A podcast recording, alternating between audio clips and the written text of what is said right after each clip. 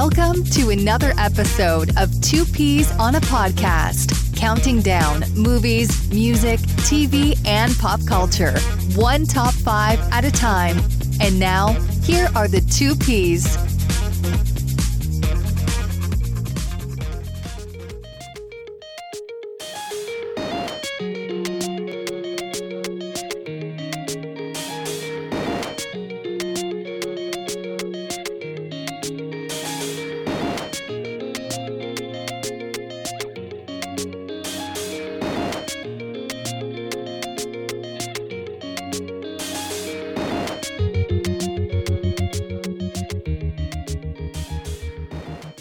Ladies and gentlemen. Welcome back to another episode of Two Peas on a Podcast. Gerald here with you, of course. And I got another P on this pod, and it is a good, good friend of mine and a good friend of the show. He's been on several times before. He's a patron of the Peas. He's he's just the man. I love this dude. He gives me the real feels. You know what I mean? It's Drew, Mr. Drew Hallam. What's up, man? How are you? Pretty good, Gerald. I'm excited to be here. Excited to be back. Ready to talk some horror. Yep. So everybody knows, obviously, but we are right smack dab in the middle of October. And of course, Mm. I have my four horror themed episodes for the month. Last week, we did vampire movies with Brad from the Cinema Guys, which was great. Obviously, Drew is here this week. And then in the next couple of weeks, we're going to be doing our 1980s horror movies, which, wow, uh, that is going to, to narrow that down to five is going to be, I don't know if I'm going to make it out alive. I I do not envy the trial in which you have to go through. And then uh, Jeff from Cadavercast uh, is going to do family-friendly horror movies with me this year, so that'll be Oh, exciting. he's to got that. Yeah. He's got that covered. yeah, he's got that. So why don't you tell everyone, Drew, what are we doing tonight, though, buddy? Because this was an interesting kind of. I think you came up with this, right? If I'm not mistaken, if I recall. I don't know. We were we were we were kind of like batting around ideas and we eventually came up with horror movies Mm-hmm. that have a 40% score or lower Mhm. on Rotten Tomatoes. And this is not an audience score. This is definitely going to be Mhm. a critic score because as everyone knows, you can have diehard fans that will absolutely adore a film, but critics, I mean, they'll shit all over That it. is absolutely true, and a lot of these would probably fall in that category. In fact, I didn't pay attention to the audience score, but I bet you a lot Mhm. of them were a lot higher in Yeah, I yeah, I didn't really like look to the right of the screen. I just mainly I, I looked for uh, what the critics were saying. So there's some surprises for me in uh, doing this research. There were some I had to actually take off my list because I was like, "Oh my god, I can't believe they're this high." I can't believe the critics like because you know they're and I'll talk about them when we get there because they weren't eligible for the list. But there was uh, two in particular that were in my initial top five, and then I'm like, "Oh my god, the score's too high," so I had to take them off. So the list was uh, was tough for me. You said now. Drew, I'm going to tell you right now, there's no way that me or anyone else in the world is keeping up with you in terms of watching these kind of B movie, schlocky horror movies. I see you checking them in over on Facebook daily. I mean, I, I don't know, man. I mean, Brad and Patrick, they're kind of keeping yeah, they, yeah, they give you a run for your money. That's that's true. But with that being said, you watching, you know, one sometimes two a day, and they're not always, you know, they're movies that are lesser known. I guess is is at least fair to say. I see you checking in I a lot of those. th- They're definitely on the lower spectrum. I mean, if you're a fan of Tubi, you can definitely find quite a few of these. So Uh, So, yeah, it, I know you guys do Tubi Tuesday over there too. So yeah, we, we try to we try to pay homage to uh, a little bit of Tubi, and you know, give those indie filmmakers you know some credit and a little bit of a spotlight. sure. So having such a wide net with all these movies that you've been putting eyes on lately, how hard was it for you to kind of narrow this down, or was it easy for you? You know, honestly, this was relatively easy. Mm. Uh, and some of the some of the movies that I actually I I've, I inevitably made a list of twenty films, and surprisingly enough, uh, it was films that I greatly enjoy, and I know for a fact quite a few people do. Mhm. So I, I don't think that a lot of these, and I mean a lot by like maybe ninety five percent of these films on my list at least, everybody has heard of. Everyone has probably even seen. Oh, wow. Okay. Well, there's a couple on my list. We're going to get into it. I was having a little chat with you. We were texting back and forth because I was kind of bummed. There's two movies that I absolutely love that would probably be my, honestly, my number one and two, maybe top three, maybe, that Mhm, don't have a mhm. score on Rotten Tomatoes. They don't have a critic score because there's not enough reviews of it from critics. Yep. And I, I almost thought that maybe the the ones with no scores, maybe they were like direct to video, Mhm. but I, I don't think that's always going to be the case. I just think that no one has taken the time to review them. I'm sitting here reordering my list as you're talking, Drew. Is that bad? I probably shouldn't do that, but I'm. No, no, not at all. Uh, you know, I just kind of settled on my 10 within the last half hour or so. So I feel good about that, but the order kind of has me messed up a little bit.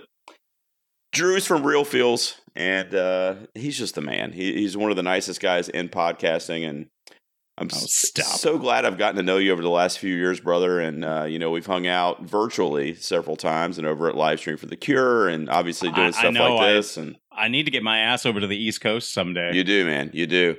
Uh, Drew, I know you know because you're you're tight with me and you're a patron of the show and everything. But you know, two pieces coming to an end at the end of this month, man. So I've got this episode with you and then two more. So I thought it ah, was I thought it was special to have these special guests here in the last month, and you've been. You know, such a cool guy, man, and such an important part of, you know, not just two Peas and kind of my journey in podcasting, but I mean, just you're just a cool friend, man. Like you last Christmas, you dropped me that black Phillip plush that I still have displayed next to my TV in my TV room, and I think about you literally every time I'm watching television, which is frequently uh, because of that plush you sent me, and you know a lot of other things you've done for me, the Jaws blanket, and obviously our love of horror has always connected us too. So you're just a great dude, man, and I just really want to thank you for not only being a listener but just being a part of the show, man. I really appreciate that, Gerald. Thank you. Absolutely, man. So, all that sentimental crap aside, let's talk about some. Enough of this bullshit. Enough of that stuff. But, uh, you know, I don't really know yet what I'm going to title it, possibly with Dan's help coming up with the title here, producer Dan Brennick. But uh, I'm, I'm right now, I'm going with bad horror movies that we love. Does that sound good? I mean, yeah, I mean that. I think that that kind of works. Um, I don't know if that's going to fit my list exactly because I would consider these actually good Me movies. too. Me too. Just, just critics decided to say, uh-uh. Me too. You know, it's it's a fine line, but there are a few in my collective ten. I'm looking at it here on my screen. I would say there's probably four that you could say with a straight face, yeah, these are bad movies, but I just enjoy them. You know what I mean? But there's six that I feel like are like really good movies, and I'm Mhm. and I'm surprised by the critic score. So I guess we'll get into them uh, individually when we get there. But we're, I, you know, I don't know what I'm going to call it, but right now we're just going to go with bad horror movies that we love. Drew from Real Feels, let's see what you got, man. I'm going to let you kick us off with your number five, buddy. Uh, number five is going back to 1993. Not only are we getting the lovable and, and extremely talented Warwick Davis, but we're seeing the first movie that Jennifer Aniston decided to grace the screen with, and it's uh, it's Leprechaun. Oh, I, was, I was about to guess that. Yeah, Leprechaun. Okay. I haven't seen this in literally forever. What year was this again? 1993, and Rotten Tomatoes critic score gives it a 27%, which I find appalling. I forgot to tell you, by the way. I'll let you talk a little bit about Leprechaun because I don't remember it, to be honest, besides the Jennifer Aniston piece. But uh, I'm going to tell you that all the five movies that you name, I'm going to watch this October. I, f- I forgot, I forgot to tell you that. Yay! So I'm really excited that you picked this because I haven't seen this in probably 20 years. Talk a little bit about why you love this one so much, man. Oh gosh, I mean, what what more do you want? I mean, you're gonna have a leprechaun that is after people who take his gold, and he goes and he kills them. I mean, you're not also incorporating like Irish folklore into the bag, where you know if they're gonna stop him, they throw like beans or rice on the ground, and he has to count them, or they have to topple shoes, and he has to shine all the shoes, and you know they're they're able to get away. But when you have a killer that proceeds to monologue in rhyme hmm before you die. Mhm. It's a glorious thing. and my Sounds like friends and I would watch this when we were kids, and there's a couple of scenes where when he is riding away, when the leprechaun is riding away on the tricycle, and you just hear that ching ching ching ching, we would Mm-hmm. all like just shout out like tricycle of death and it's it's just such a fun thing the makeup on warwick davis i think is stellar Yeah, okay. I and it's just it's a good movie. I had heard that doesn't Jennifer Aniston hate being associated with this, or is that am I just? I think she I think she does not like it. And I'm right. thinking you're in a horror classic. Yeah. I mean, I would consider this to be like a classic modern horror film. And why not? yeah, sure. Embrace it. I mean, you were starting out. I mean, embrace it. You know, you had you know Depp and Nightmare on Elm Street, and I mean, you know, just, em- just mm-hmm. embrace it. You know, you you Yeah. you did your thing. You know, and you were good looking, Jennifer Aniston. That's for sure. Now, look, dude. I'm going to see your leprechaun, and I'm going to raise you zombie strippers. yes. It's my number five from 2008. You ever see this? I have seen pieces of Yeah, I it, bet- but I I've bet never. I bet have. I've never seen All right, man. But I have not seen all of it. Now, uh, surprisingly, let me go back to my notes because I, I put surprisingly it's 38%. So it almost didn't make the brief. I can't believe it was that well revered because it's, you know, widely considered a bad movie. And I mean, frankly, it is, but I just enjoyed it so much. Robert Englund, of course, from Freddy Krueger fame, of course. you know, runs this strip club and kind of, you know, almost like a pimp like figure to these girls. Jenna Jameson, the adult film star who was just giant in the 90s and into the early to mid 2000s, is the lead actress in this. And there was a couple other porn stars that were in the movie as well playing strippers. So it was kind of ingenious on the producers and the director's part to like merge these two kind of, you know, cinematic communities together because, you know, that doesn't happen a lot where the adult film actresses go mainstream and vice versa. So it was kind of cool in that way too. But I mean, it was just, yeah, and it, you're going to get a completely different audience watching it as well. Exactly. It was just such a crazy premise, man, where there was this virus that was it's in the future, it takes place in the future. And this virus gets out and infects, you know, and it ends up in this like small strip club in like Iowa or Nebraska or something like that. As, Well, that's obviously the place to go and see strippers. I can't remember, but something like that in the Midwest. And when you're infected with it as a stripper, you're like a super stripper. Like you get the best tips and like you just like have superpower. And so then all the other strippers have this moral dilemma where they're like, well, do we want to get infected and like, you know, make more money or so it's a really ridiculous premise, but it's so campy, it's so over the top. And I love it because it it it knew that. Like it was self-aware and Right. you know, you can't go wrong when Robert Englund pops up in these kind of B movie roles too. So Zombie Strippers, my number 5 man. I would say revisit it this October if you're feeling froggy, buddy. you know what? I think I just might. I love it. I love it. All right, man. You had a Leprechaun at 5. Good pick. What was your number 4, man? Number four is one that I personally very, very much enjoy. And it's more nostalgia also that kind of carries it with it. But also, I know for a fact that Izzy and Steve over at Everything I Learned from Movies absolutely love this film. And it is 1995's Tales from the Crypt Demon Knight. Oh man, what's the score on this? Oh, dude. 38%. It ah, almost, it almost makes it. Oh, Yeah, I didn't think about this one, but yeah, I love this movie too. Okay. Billy Zane, Billy Yeah. Zane as like you know the demon collector is good. out outright hilarious. So good. It's so so good, and I and I love the fact that like you know it, it is like incorporating you know religious uh, little uh, you know facts here and you know. Uh, uh, pieces of like paraphernalia, like oh, it's a bottle. What's it filled with? Oh, is that all of Christ's blood when you took it? Right. When you took it from literally the cross? Right. Great. That'll and work. it's and it like seals doorways and blocks out demons and yeah, dude. I, It's- I love Demon it's a fun film. I love Demon Knight. Yeah. Love the soundtrack. Love the practical effects. Yeah, it kicks ass, man. I didn't think about it for this list. I don't know why. I, I guess maybe in my head I thought it was too good to be in this category, but I guess not. I almost thought it was too good. I started looking up stuff like you just said, and I I was almost shocked at certain things that were low enough. And you'll you'll find out later when we get higher up what I was almost downright insulted by. Yeah, well, that that kind of falls into a little bit into what I'm dealing with with my number four, man, because I was surprised that this one made the cut based on the brief, but it's sitting at 35% currently on Rotten Tomatoes, and it's the original Final Destination from 2000. Is it really? Yeah, isn't that crazy? So I don't know why uh, it was as hated as it was by the critics because this is another one that could take me back to when I saw it, you know, and I just thought like I was at the early infancy stages of kind of like my horror like just taking over my life, you know. Right. It really started with Scream, so this was about 3 or 4 years later.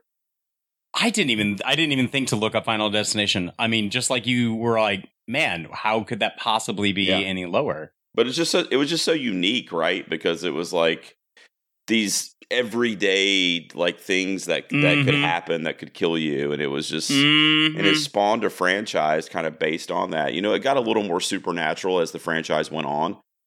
Right, right. Because I mean, how many people now do not drive behind trucks that are carrying anything Yeah. long and cylindrical? Yeah. And every time you see that on the highway, I dare you not to think about this this franchise. And, you know, obviously it would feed on our fears of, you know, like flying and, you know, there's uh, scenes with like roller coaster going off the tracks and like, you know, just all these different like freak accidents that A drive-through. drive through. You- you, die in a drive-through. you know, and I just love that, man. I just remember thinking that was so inventive and so unique. And like I said, it obviously spawned a franchise, so it did something right. I couldn't believe it fit the brief, but yeah, thirty five percent. That sits at my number four, man. Final Destination. You a fan of the? Are you a fan of this franchise? I, I do like the franchise. I mean, some of them are not exactly like sticking the landing every single time, but there's always that one kill out of a movie Yep. that really kind of like sticks to you as your favorite. I can't remember which one it is. I want to say two, and it's when the guy gets the nail gun going into the back of his head and he keeps Oh, like yeah. jerking forward as it hits him. Yeah, uh, I think that I may, wanna- that might be my favorite kill. I want to say two also. Yeah, I love that one. Devon Sawa, Ollie, Ali Larter, yep. great cash. Seann William Scott back in the Stifler days, you know. Mm-hmm, mm-hmm. doing his thing. But that's my number four, man. Uh, what do you got at uh, your three, Drew?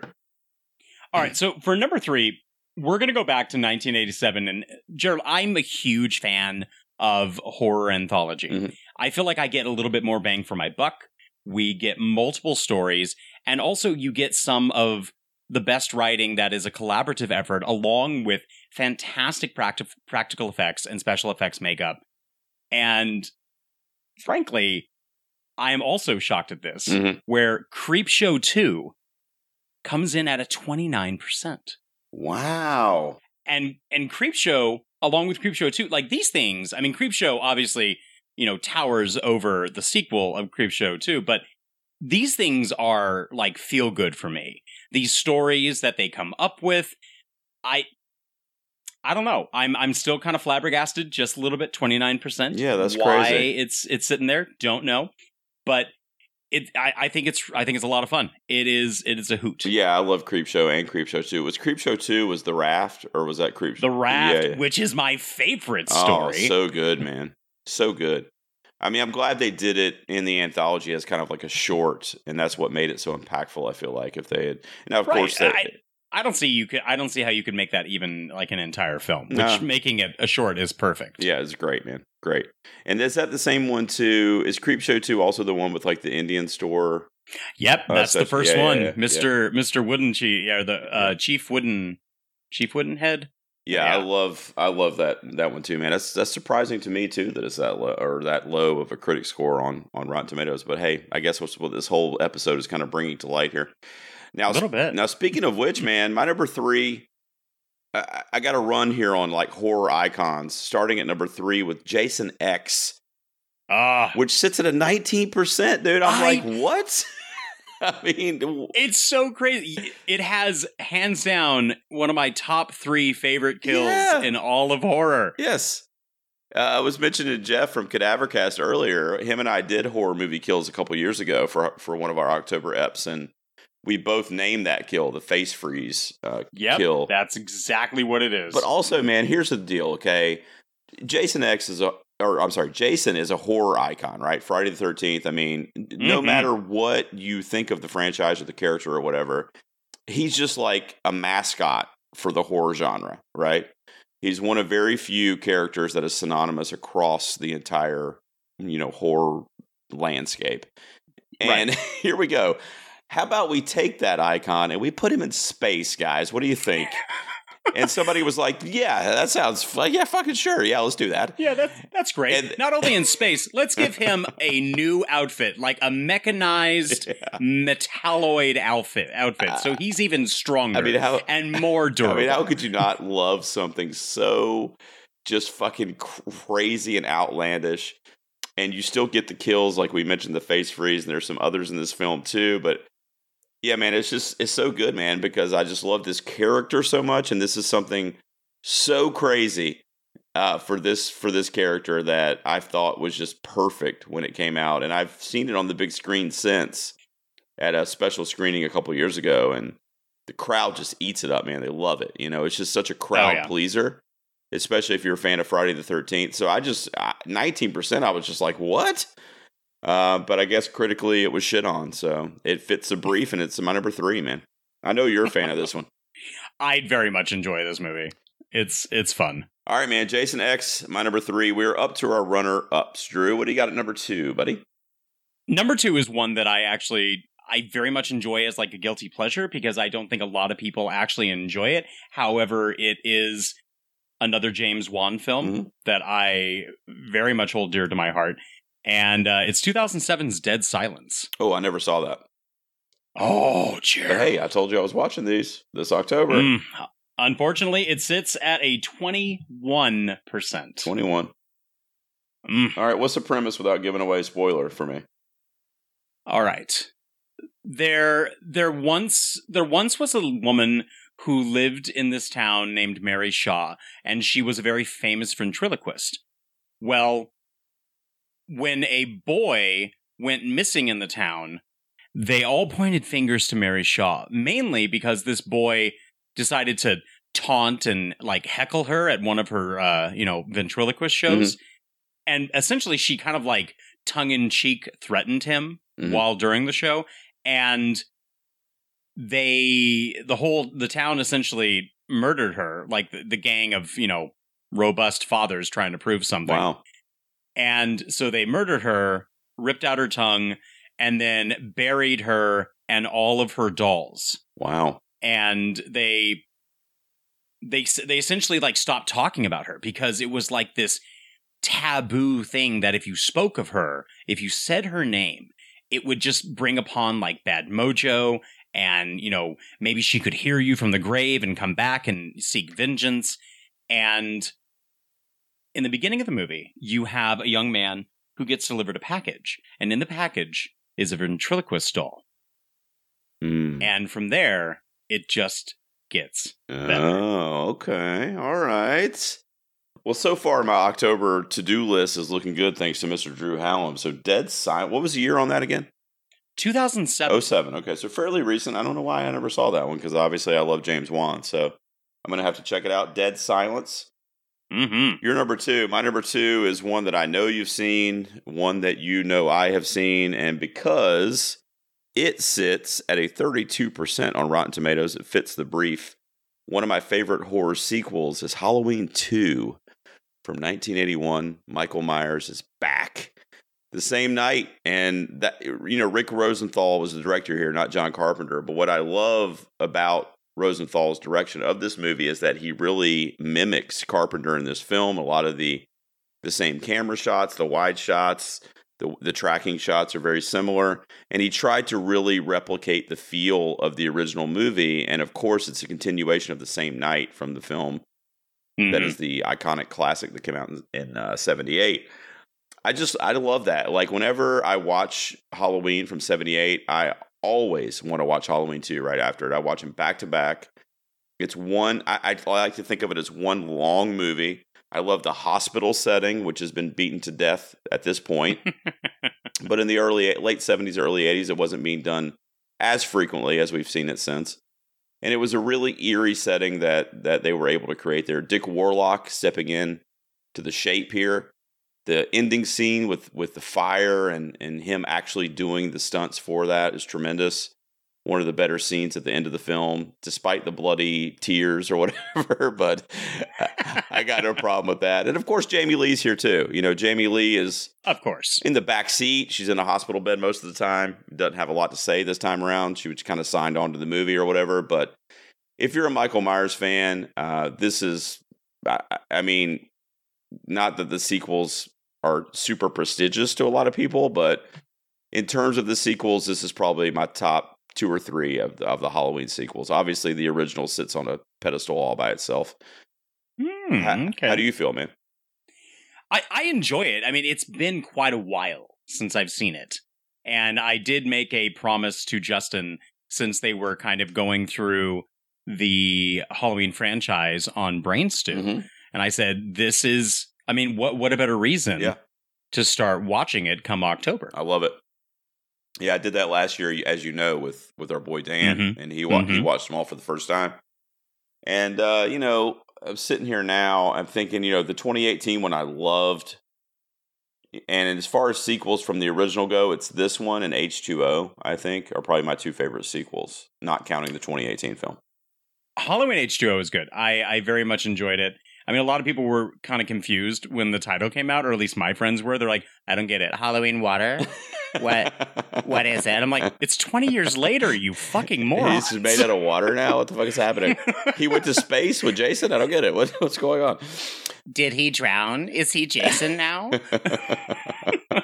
so I had uh I had Jason at three, I got Michael at two, Halloween two, my my runner up, and we are up to our number ones, Mr. Drew Hallam. What's your number one what we're calling bad movie that we love?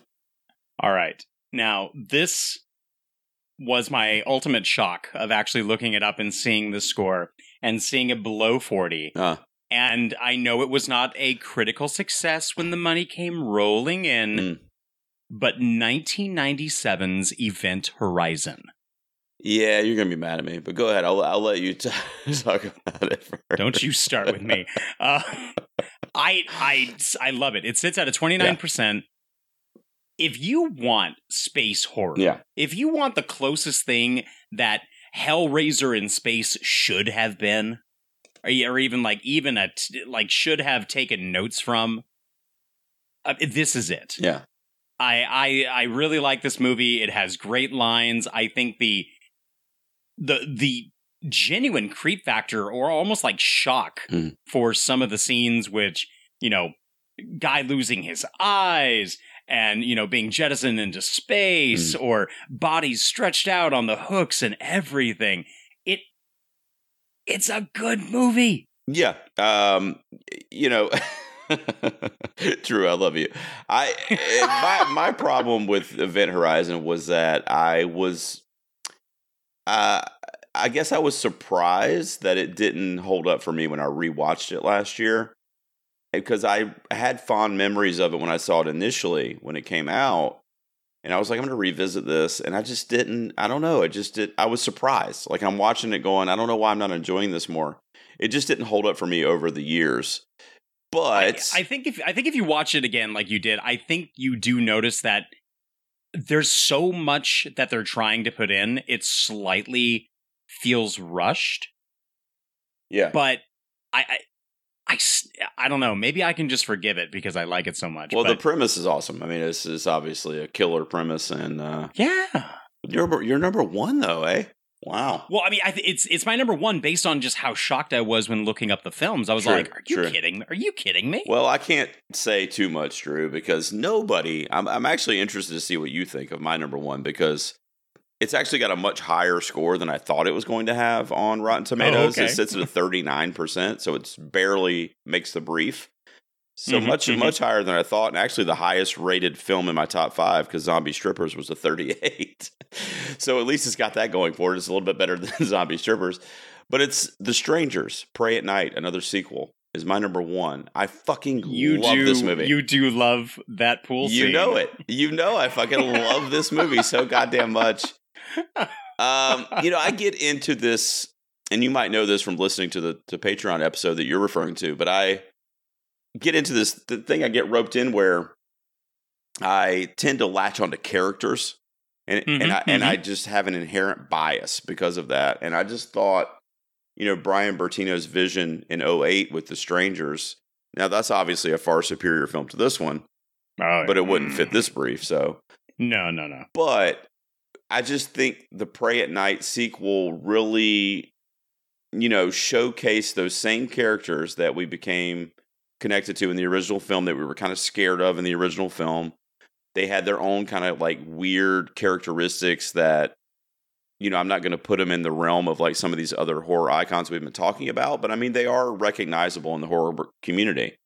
Uh, mm-hmm. You know, mm-hmm. Baby Doll and uh, the bur- yeah. Burlap oh, Mask. Yeah. I mean, they they're familiar faces in the horror community, and they've only got these two films. So I, I, don't know. I just love those characters, and I love the ambiguity of them, and that you never really know what their motive is. And to me, that's fucking scary. And you know, Prey at Night is would still fall in the home invasion category. Um, oh yeah, not yeah. as not as much so as the first film probably, but you know it's still kind of like that that genre, that realm, that subgenre. Mm-hmm, mm-hmm. And I just love these characters, man. They just scare the shit out of me. You know, they really do because I feel like they are real. You know, they're not Jason, they're not Freddy, they're not. You know, I mean, they're like real people in mass. Oh right, because just, I mean, you know, wasn't wasn't the Strangers based on true stories or yeah. true true mm-hmm. events? Yep, it yeah, was. And I mean, as as loosely as that usually is taken, mm-hmm. but still, I mean, it's the same reason why like Jaws was for the longest time one of the scariest films because that's freaking possible. Yeah, exactly. and you're right about the pool scene, bro. I'm gonna tell you right now, I will die on the fucking hill that that pool scene. I, I, remember you sending the yeah. the YouTube clip, and you're like, "Watch it, yeah. fucking watch it, yeah, and please. tell me I'm wrong." Yeah, it's so fucking good, dude. I mean, it's like. You know, just from a technical perspective, like the cinematography, the the uh, sound design when they're going underwater and the sound fades out, and you know, in and out, and the blood in the pool. I mean, it's just set up so beautifully. I've actually been to my friend Kenny's house close by. He has a replica of the Myers house here, close by where mm-hmm. I live. And he has one of those neon palm trees in his living room by his TV. And I'm like, you fucker. like the actual one from the fucking set. Like one of the ones oh. from the set. Oh. Yeah. Uh, he basically lives in a horror museum, though, so I'm not too surprised. But mm. yeah, I love The Strangers Prey at Night. It's one of my favorite horror sequels as well. And since it fit the brief, here it is again on another two P's list. But that's my number one. Are you a fan of this movie? I'm curious to find out. I've only seen it the one time, and I did enjoy it. I didn't think, obviously, it stood up to, you know, its predecessor in any way, shape, or form, but it was still enjoyable. I liked the fact that it was more open, you know, because they're just right. going to the. It wasn't really like a camp. It, was like a, it wasn't. It was, it was like, like, a trailer an, park type thing. Yeah, like an RV park. Mm-hmm. And so they, there's lots more running around, lots more places to go into, and it it almost like shot. I mean, it made it a bit claustrophobic, despite the fact that it's so open, because no one's there, like no one and, in uh, this entire park. I mean, I could talk about this movie for fucking ever. I won't, but I mean, Christina Hendricks. Come on, dude. I mean, she's a fucking mm. goddess, you know. She's in it. the scene when do you remember the scene when Burlap is in the truck with the guy who's impaled and he just listens to the song with him in the car. They listen. Oh, they yeah. listen to the entire ha- song. The whole song plays. The scene doesn't cut. Haunting. Yeah, haunting. And then kills him at, at the end, and that's it. You know. So, uh, a lot of great things to come from this movie. I'm.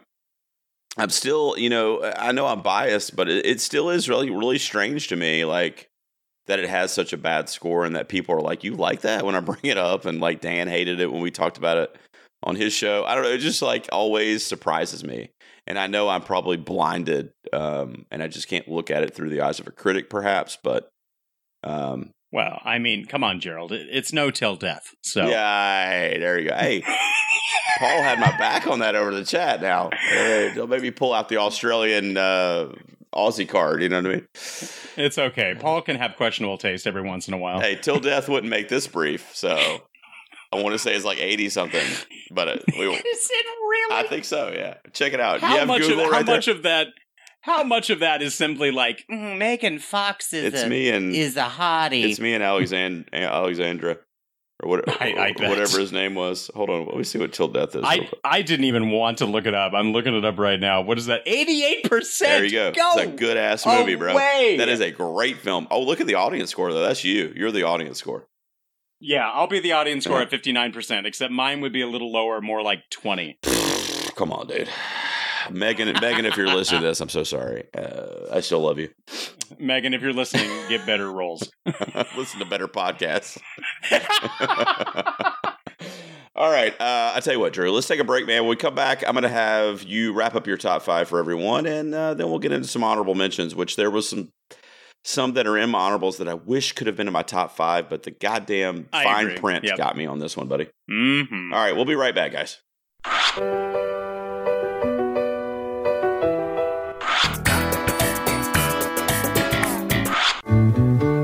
Thank you for being a friend. If those clips made you wish for the good old days of TV, I've got great news. Rabbit Ears TV podcast is back. Each episode, we look back on a beloved series ranging from the good old days of television to more modern classics. With the help of a superfan guest host, we will review, discuss, and reminisce about some of the most culturally impactful shows ever to air on TV. You can follow the show on Twitter at Rabbit Ears TV Pod, join the Couch Potato group on Facebook, and check out our episode archives at netflixinswill.com slash rabbit ears. Look for new episodes the third Friday of each month.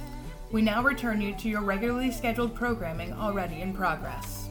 Camp Bonawana. We hold you in our hearts. And when we think about you, it makes me wanna fart. it's I hope we never part. Now get it right or pay the price. Welcome back. As I said pre-break, Drew from the Reel Feels podcast is here in the middle of our October episodes this year, and we are doing our top five bad horror movies that we love. Drew, remind everybody out there what your top five was again. Well, my top five started with 1993's Leprechaun sitting at 27%. And then that moved over to 1995's Tales from the Crypt, The Demon Knight Mhm. at 38%, which is currently my highest score Mm. Uh, at, at 38%. Number three is uh, 1987's Creepshow 2 at 29%. A guilty pleasure of mine at uh, 21%. 2007's James Wan's Dead Silence. And number one, 1997's Event Horizon, sitting at a 29%. Nicely done, brother. My number five was Zombie Strippers with an exclamation point at 38%. My number four, which I was baffled, is Final Destination at 35%. My number three is Jason X at 19%. And Halloween 2 from 1981 is my number two at 32%. And then The Strangers Prey at Night, my love affair with that movie continues. It's my number one, and at last check was at 39% over there on Rotten Tomatoes. So that was our top fives, Drew. Now, uh, I didn't do the suggestion box for the October episodes. You know, I just, uh, I don't know. I don't know why. I just, I just didn't do it. I have no excuse. But why don't we give some honorable mentions, man? I've got five here. I was able to finally round out my top 10. Um, did you bring some with you as well? Oh, I got some. I got What some. you got over there, man? So, one of my first honorable mentions is going to be one of our no score Mm, horrors. mhm. And it's, uh, it, however, I will give you the 28% audience score. It's 2005's The Gingerdead Man. It's so because when. I when I so want good. Gary Busey to be Oh, a murderous cookie, God. yeah, who doesn't? this is it. Oh man, wow, that's a good one. I thought about that one too, actually, but I didn't even know that had no score. I've got a couple other no scores coming up on mine. I know it has no score. All right, what else you got? one that I really kind of just enjoy uh, again as a guilty pleasure, and any place that I can get some Ron Howard in me for some horror, I absolutely love. 1995's The Ice Cream Man, Oh, that's a good one. I hadn't seen that in forever, man. That's, that's a good one. pretty great. That's a good one. It's got uh, Clint Howard, right? Clint Howard. Why did I say Ron? you Howard? said Ron Howard at first. I'm like, wait. I And- did say Ron and- Howard, And, as and- you, and when you said it, I'm thinking to myself, was Ron Howard in that? Because I knew Clint Howard was, but that would have been cool if Ron Howard had been in it. Ah, now if only Dan can erase that and Nah, replace fine. it. It's Dan. He's, he's like, we're we're good. All right, uh, if we're gonna go with a, a number three for some uh, some honorable mention, people might not enjoy this, but I actually I I almost I almost prefer it to the remake, or I almost prefer it to the original. But it is the 2003 remake of the Texas Chainsaw Massacre. Oh, interesting. Okay. which sits at a 37%. Now, it can never top the original. No. Because the original for what it was and when it was is is monumental Other- and it is his, and it's historic. Is the remake? I thought it was good. Is that the one with uh, Daddario? Is that her? Is she in that one? Alexandria Daddario, or is that a different one? I can't remember Look that up real exactly. I can't remember exactly the the. Look that up. See if that. See if off the top that. my. Yeah, I'm we'll gonna- make Dan work on this uh, part, honorable mentions part. Dan, you got to edit all this shit out. What? Oh, it's not going to take that long. It has Jessica Biel, Jonathan, Oh, Jessica Jonathan Biel. Tucker. Who am I thinking? Which Yeah. one am I thinking of with Daddario in it? Uh, was it Texas Chainsaw Massacre: The Beginnings? Maybe that was it. Uh, but one of my favorites is um, oh, where is he? Uh, R. Lee Ermey Mm-hmm. plays Mhm. uh, Sheriff Hoyt, and I love him as Sheriff Hoyt. I think I just think you get more of a solid background to the family, Yeah, sure. and it's and it's a bit more cohesive, and it's not as awkward as that scene where they're like, "Get her, Grandpa, get her, that's true. Grandpa." It's very Sorry, true. that it gets really weird. That is very true. Jessica Biel, that's right. I don't know. I, I got to look and see which one I was thinking of with uh, Daddario, but Jessica Biel is great too. So, all right, what else you got? What was that? Your eight, right? That would have been your eight. Uh, yeah, that was number eight. So uh, then we're gonna go to one that I really like because I think the casting was done well. The ending is kind of shit, but it also has some of, if my memory serves correct, some of the first usage of this style of special effects in CGI for horror, and it's uh, it's another remake. It's also one that I was also told as like a young teenager, like, no, you can't watch that, and then secretly watched it at a Mm, cousin's house. Gotta love that. Uh, it's it's the 1999 remake of House on Haunted Hill. oh, okay, yeah, with uh, Tyrese or whatever. Tyrese and Geoffrey Rush playing. Sorry, I think he plays a really good Vincent Price. And this, to my knowledge, is one of the first movies that at least I saw where it does that. And of course, because podcasting is so great for visual mediums, um, it does that whole like ghost staring at you, and then suddenly the head like shakes uh, like a mile a minute, hmm left and right, up and down. hmm Yeah, exactly. You, you know what I'm trying Uh-huh, to say? yep. Yeah, that that thing, that thing. When I first saw that, that scared the shit out of me. Yeah, I could see I, why. I, I really, yeah, I liked that. I mean, I, could that see was why. that was a fun remake. cool, man. Yeah, and that was it. Or you got one more, right? I got I got one more, and I'm gonna go with something that I really enjoy and also consider one of the better openings in a horror movie. Mhm. It's not exactly like, of course, like let's all sit down and watch this every night for a week, but Ghost Ship has one of the best kills for an opening. Dude. Yeah, that actually, Ever. I actually named that on one of my. uh Oh no, wait a minute. Uh, Sam from New Zealand came on, and we did. um Mhm. I don't know if you heard. We did. um What what the hell was that brief? It was. um It was the best scenes from otherwise shit films or something like that. Right. And I feel like that. Yeah, Yeah. I know what you're talking about on the on the ship with the band playing and all that. Dude, that was so good, man. And then you watch the rest of the movie and you go, "What happened? Where where did the where did that scene? Where did that movie go? You know." mm-hmm. Mm-hmm. But yeah, it was Gabriel Byrne, and uh, yeah, that was that's fond memories of that movie. I can see why you picked that one. All right, brother. So uh, let me round out my top ten real quick, Drew. So my number six would have been a movie I love, and fuck all the haters. But it's but it's 2005's House of Wax, which is Yes! which is also a Vincent Price remake and has Paris Hilton in it. And I don't give a shit. I thought she was great in it, playing just the perfect ca- perfect casting for that role. I thought. Right? And when she died, it got better. Yeah, that's right. That's right. Elisha Cuthbert. I mean, you know, I just love this kind of creepy. I mean, wax museums are creepy. Let's be honest. And th- they really took that up a notch with, with the premise in this movie. And then I got a couple no scores in my honorables that both of these would have easily been in my top five. But my number seven would have been a film called The Mutilator, also known as Fall Break from 1984. Oh, Um, yes. one of the fucking gnarliest like a, a kills. great, sl- a great slasher. Yeah, oh yeah, for sure. Had all those great slasher tropes, but one of the gnarliest fucking kills when he puts the hook on the girl, Mm, you, you know, right up her, right up her thingy, and all the way Mhm, through her, mhm. yeah, thingy, and slice her in half there. And that was that, and that did that.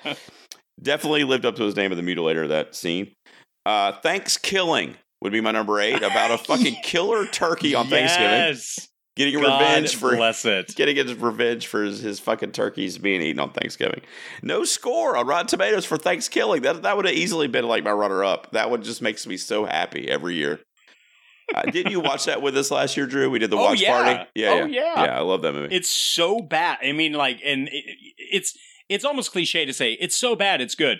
But guys, an audience, if you have never seen Thanksgiving, It's legitimately bad. it's horrible. But you there's a scene where there's a scene where you cannot where help but love it. I mean, there's a scene where a, a turkey essentially rapes one of the chicks, one of the human Yeah. human women in the in the movie.